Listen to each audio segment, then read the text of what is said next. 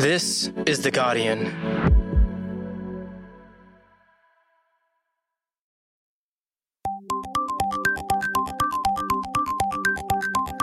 Hi, this is Guardian Australia Reads.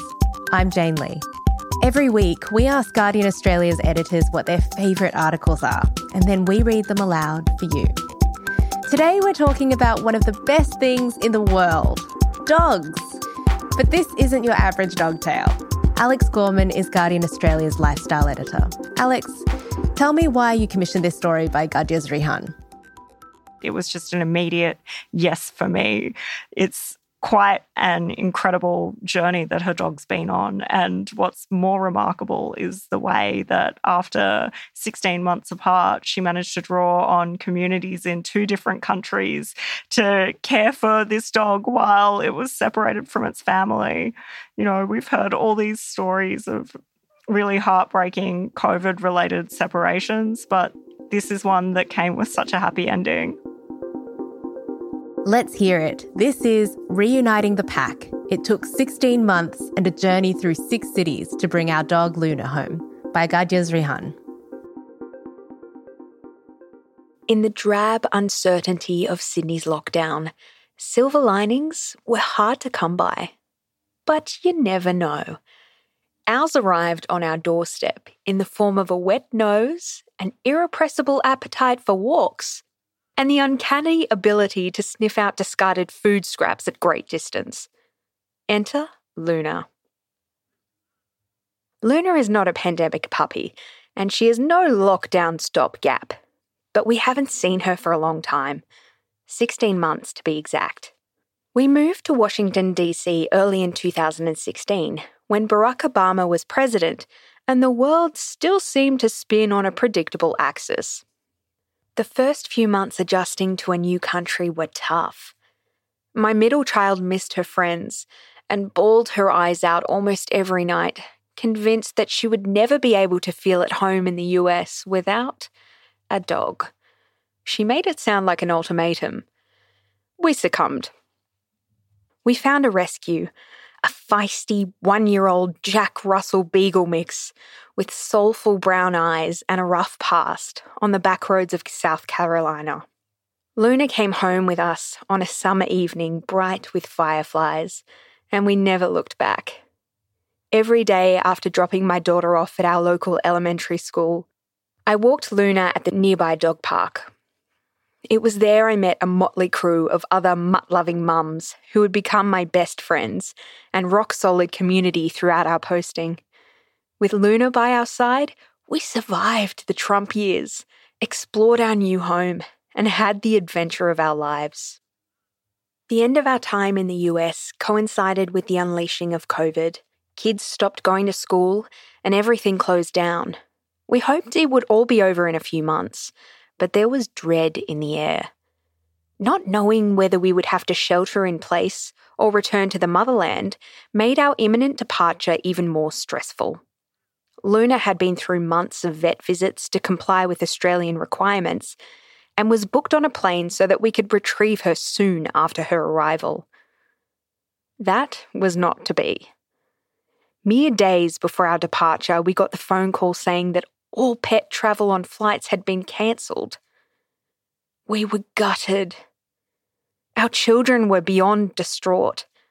Who could take Luna? Would we have to let her go forever? We seemed at a dead end.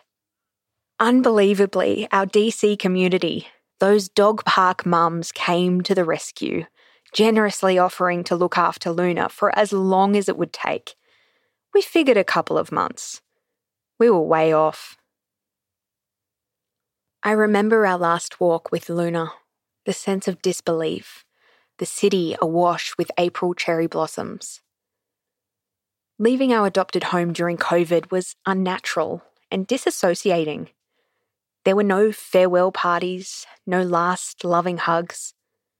The primary emotion was sort of a numbness, shot through with moments of sudden grief.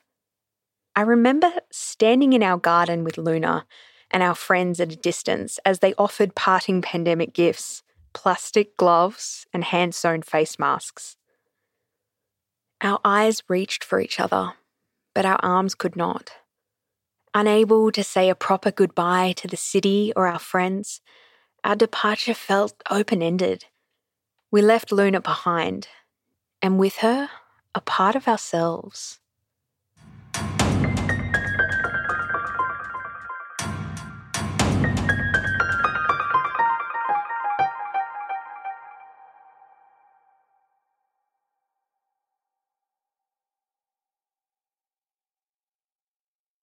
After quarantining in Sydney, we had to find a place to live and schools for our three kids, so we patched up the hole as best we could and fell to the work of settling in. As time passed, we started believing that maybe we weren't so attached to her. And anyway, there seemed to be no easy way to get her back. Only, our youngest kept crying bitter tears, longing to be reunited with her dog. The rest of us surrendered to reality we thought the distance would temper our fondness. We were wrong. When the bureaucratic wheels of her return finally started turning, the excitement began to bubble up again. But there were also nerves. Would she recognize us? Would it all work out? On the day of her departure, a blistering heatwave hit DC, and the airline would not risk taking her as cargo. The pet company drove her to New York instead, but the traffic was so bad she missed her flight. And so began Luna's odyssey, including a stay in a tatty New Jersey cargo hold, until she boarded a plane bound for Los Angeles, a week in its urban pet lounge with multiple carers, a long haul flight to Singapore for another stayover, before she finally arrived in Melbourne for her obligatory 10 day quarantine. We wondered what state we would find her in after such a journey. We counted down the days and readied ourselves for an epic family reunion drive. And then, boom, lockdown two. We were trapped in Sydney days before Luna's release from quarantine. We couldn't believe it. It all seemed doomed. Family in Melbourne were able to retrieve her and kindly took her in. Luna had made it safely across the ocean, but could she cross the state lockdown divide? I harboured illicit fantasies of breaking her out of Melbourne, but eventually discovered a pet transport company that could do it legally. The van arrived outside our house on a warm and breezy Sydney day, and as soon as the doors slid open and she caught our scent from her crate, she started to make little moans of recognition. After all this time, she still knew who we were. She all but knocked us over with a tail that did not stop wagging while we lavished her with love. Right there and then, my son promised her we would never leave her again. With Luna home, lockdown life has changed. We feel more energized. The world seems broader. She has literally grown the love in our home. Our sullen teens make multiple daily declarations of adoration as they bury their faces into her warm body. And our youngest finally has a playmate again. You can feel the joy bouncing into her. I too appreciate Luna's comforting presence in ways I didn't foresee before lockdown and let myself forget while she was away. She hasn't just come home to us, we have come home through her. She closed a circle of unsaid goodbyes and carried with her the imprint of friends and loved ones far away who took her in.